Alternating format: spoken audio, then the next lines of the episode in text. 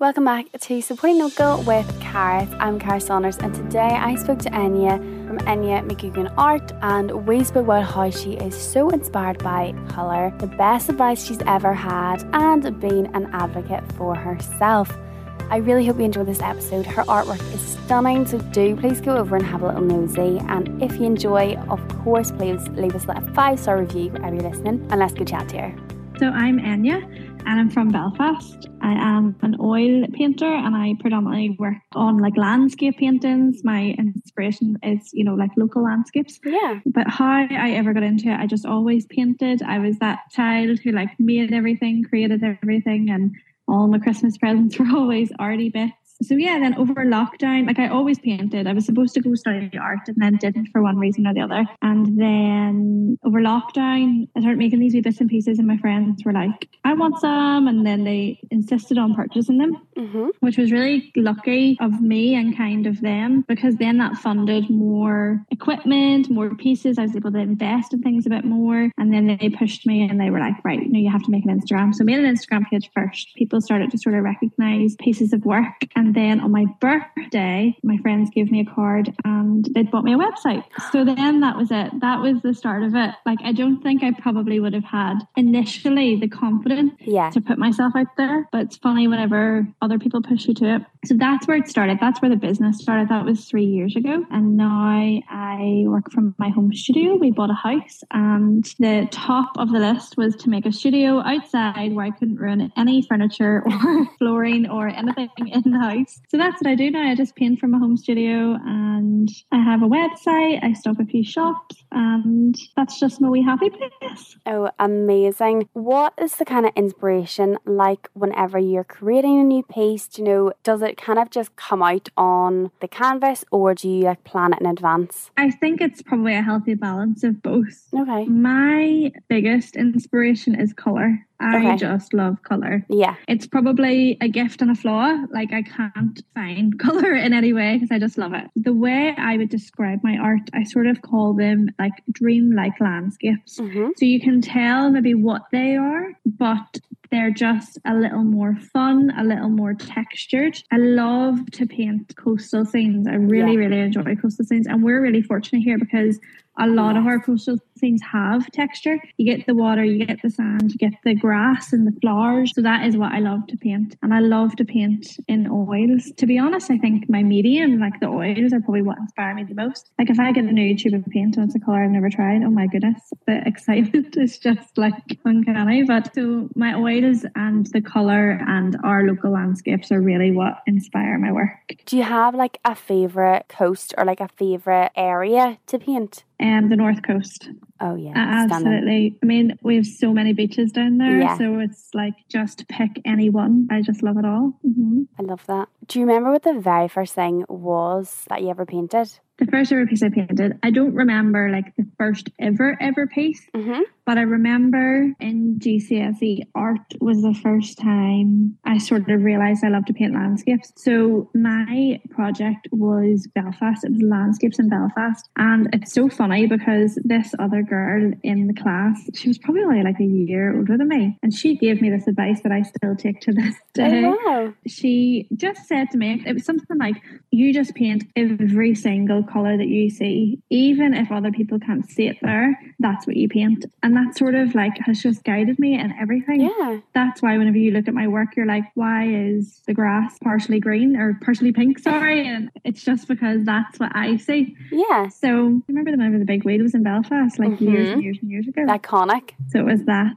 Yeah. It was the big wheel I painted and then a bus. That was the first time I probably realized I was good at it as well. Yeah. Yeah, that was it. It was Belfast. Mm-hmm. I love More that. cityscapes not than coastals. yes, I do love that advice as well because it is kind of put your point of view across and don't just blend in almost everybody else. Yeah, and I don't even know that girl's name, and she probably doesn't even know me.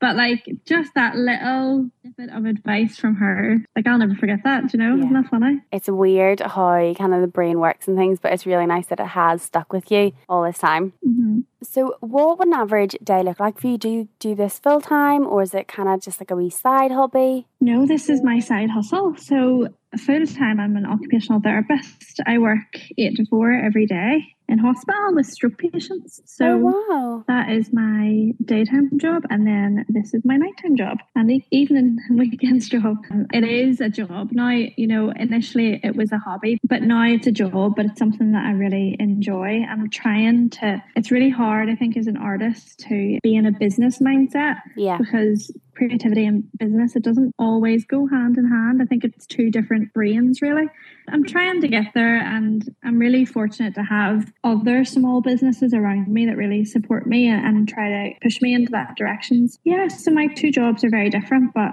yes. i love them both. And i'm sure the art kind of night job in a way helps to almost take the stress out of a day because obviously working with stroke patients like it's pretty intense. So you kind of have the freedom you can just relax into the painting which i'm sure is a much needed release. Mm-hmm. it is. I can't meditate. It's hard work. Meditation yeah. is hard work and it's really finding like i don't know peace and time and i struggle with that but painting in a way for me is that like time just passes you. It's a real sort of mindful practice. Yeah. For me, like in lockdown, lockdown was so stressful and a hard time for so many people. I loved it and I'm really fortunate that I did. It's because I had that hobby and it's because I had that thing to keep me occupied every day or when it was COVID and I was working it was that sort of stress relief. And you may have just touched on it there, but what has been the biggest challenge that you faced? You know, was it kind of working throughout COVID and obviously balancing the two jobs? Honestly, I think the biggest challenge I have faced being like an advocate for myself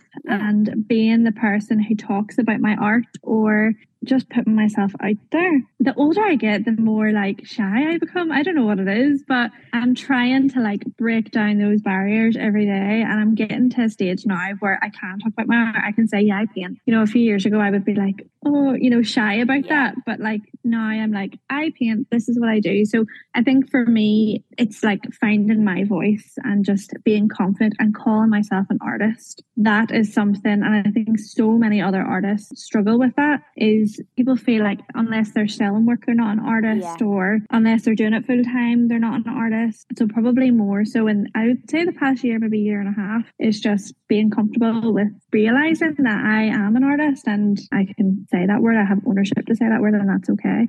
I think that is probably the biggest thing is just being an advocate for myself. I love that. And I think as well, being like Northern Irish, we are so quick to put ourselves down and put everyone else down and mm-hmm. very much kind of just get on with it. And you don't want to make a big song and dance and be like, I am an artist and I'm fantastic. You're like, no, because mm-hmm people are going to talk and I'll just mm-hmm. kind of plod along and do my own thing. But it's so important. I remember when I was chatting to Ellen from ELN and she said that whenever she started in a kind of similar way, she was almost embarrassed to wear her own clothing. And I was like, you did that. Like, you should be so proud. And now, mm-hmm. not like because of me at all, but like, do you know she wears all her stuff and her boyfriend wears her stuff and it's amazing. Love it. But it is something that kind of catches you out almost and you're like, oh, I did it. So let's just not share it. But I think it's so mm-hmm. important to kind of switch your brain. A hundred percent. Even as you say, maybe that little bit of positive feedback from you or seeing yourself from somebody else's perspective helps you get there. And I think even communicating with other creatives who are in the same boat, and then you're not the only one doing it. You maybe have friends who aren't creatives, and so you're the only one doing that. And then you do feel a bit like, I've just talked about myself the past 15 minutes or whatever. So surrounding yourself with like-minded people helps you just be a bit more comfortable and a bit more confident in yourself and yeah. just champion your talents. And I love that now. Now whenever I see somebody talking about themselves or talking about a talent or I'm not that person that's like quick to cut them down. I'm that person that's like, me more, you know? Yeah. I think we are changing a wee bit. We're coming into yeah. a bit of a better time, aren't we now, where people are celebrated for uniqueness, which is lovely. It's really nice to see. Yes, it's definitely slowly, like it's definitely happening slowly, but it is kind of changing and it's really nice to see it changing. Mm-hmm. I don't know whether COVID maybe did have something to do with that as well, because it gave so many people time to yeah to show their talents or to really like practice them, or I don't know, even to like record them and different things like that. I think it also gave a lot of people like a switch to supporting small businesses, didn't it? So I think yeah. a lot of us have come out of the woodworks then from that. But I think times are changing, hopefully. I know, fingers crossed. And kind of on the back of that, if we flip it on its head, what would be your proudest achievement since you started then, Eithne? Okay, now that one's a hard one, and that probably comes into me not being able to champion again. Um, from a business perspective, is probably being recognized by other creatives and other mm-hmm. shops. I enjoy whenever somebody else tells me if something's good. I think everybody yeah. enjoys that. So having really beautifully curated shops choose me to be in their shop and promote me and me working with these lovely, lovely brands essentially. I think from a business perspective, that's probably my favorite, my biggest achievement. I don't know what else. Looking at how my painting technique has evolved the past three years, that is probably a big achievement for me as well because it does get better. Your practice and your skills, they all evolve. And it gives me this like hope that it's going to keep getting better. You know, I'm like excited to see what pieces yeah. I'll be making in 10 years' time because the ones from three years ago probably shocking. Do you know what I mean? Like, and the ones now I'm like, oh, I love this. A big achievement for me is like recognizing my growth and knowing that it's going to keep happening. Yes, no, absolutely. And it is so important, as you say, champion yourself and pushing yourself and kind of the whole manifestation. And mm-hmm. I think of my goals and I'm going to get there. And I don't really know how, but we're going to do it. And I just think it's so mm-hmm. important. Speaking of, do you have any exciting things coming up in the future that you can give us a little teaser for? I mean, a goal for me is that I would exhibit my own work. I would love to do that within the next year. Mm-hmm. Other than that, I don't have any big landmarks. I just have new work coming sort of all the time. I've now recently been stocked in Clover in um, Hillsborough. Hillsborough and Moira. So that was probably the newest, latest thing. Yeah, maybe like an exhibition in the next year okay. is a goal for me. Amazing. And I would love to do it and work with like another creative or another few creatives. Like I would love yeah. to make it like an event. I would love to have like one of my friends is an excellent singer and maybe love to have like, you know, music there and poetry there and like make it a whole thing. That would be like a big goal for me. Very exciting. And it's quite nice you can almost collaborate with these other businesses to pull something like that together and kind of everybody mm-hmm, benefits. Mm-hmm for sure. I'd love that. So we have hopefully our exhibition within the next year. Within the next five years, a bit longer, what would be the big dream? I would love to be part time in my other job and being able to dedicate a bit more time to my art practice. I'd absolutely love that. I would love to somehow host something, host a class or host like one on ones. Again, just like sharing your practice and spending time with somebody while doing it is so fun. Uh, amazing, amazing. And just the last one then, Eithne, who or what would be some of your favourite local businesses? Okay, so my, oh, this is easy. my favourite, really small sort of creatives like me mm-hmm. who work on their own would be Elements of Wonder. Mm-hmm. Absolutely love her stuff. Yeah. Neve makes knots. Love her stuff.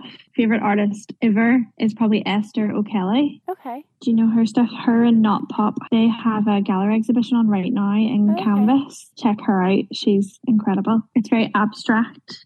And just beautiful colors. And then my favorite shops would definitely be 2020 Art the mm-hmm. there in Whitehead. Mm-hmm. Vicky runs that shop. Such a good eye for beautiful artwork. And in Clover. I love in Clover as well. Oh yes, so. it's so good. Isn't it? It's just so, so oh my goodness, it's so beautiful and the white walls and all the colourful. It's just like such my taste.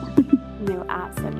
Isn't Eithne so lovely? I love chatting to her and I'm obsessed with her artwork. Whenever we get in our house, finally I'm definitely getting at least one piece for the house. It's so stunning. And if you haven't seen it, do go over to her Instagram. It's all linked down below in the episode notes and have a little nosy. And I'll be back next week with a brand new episode.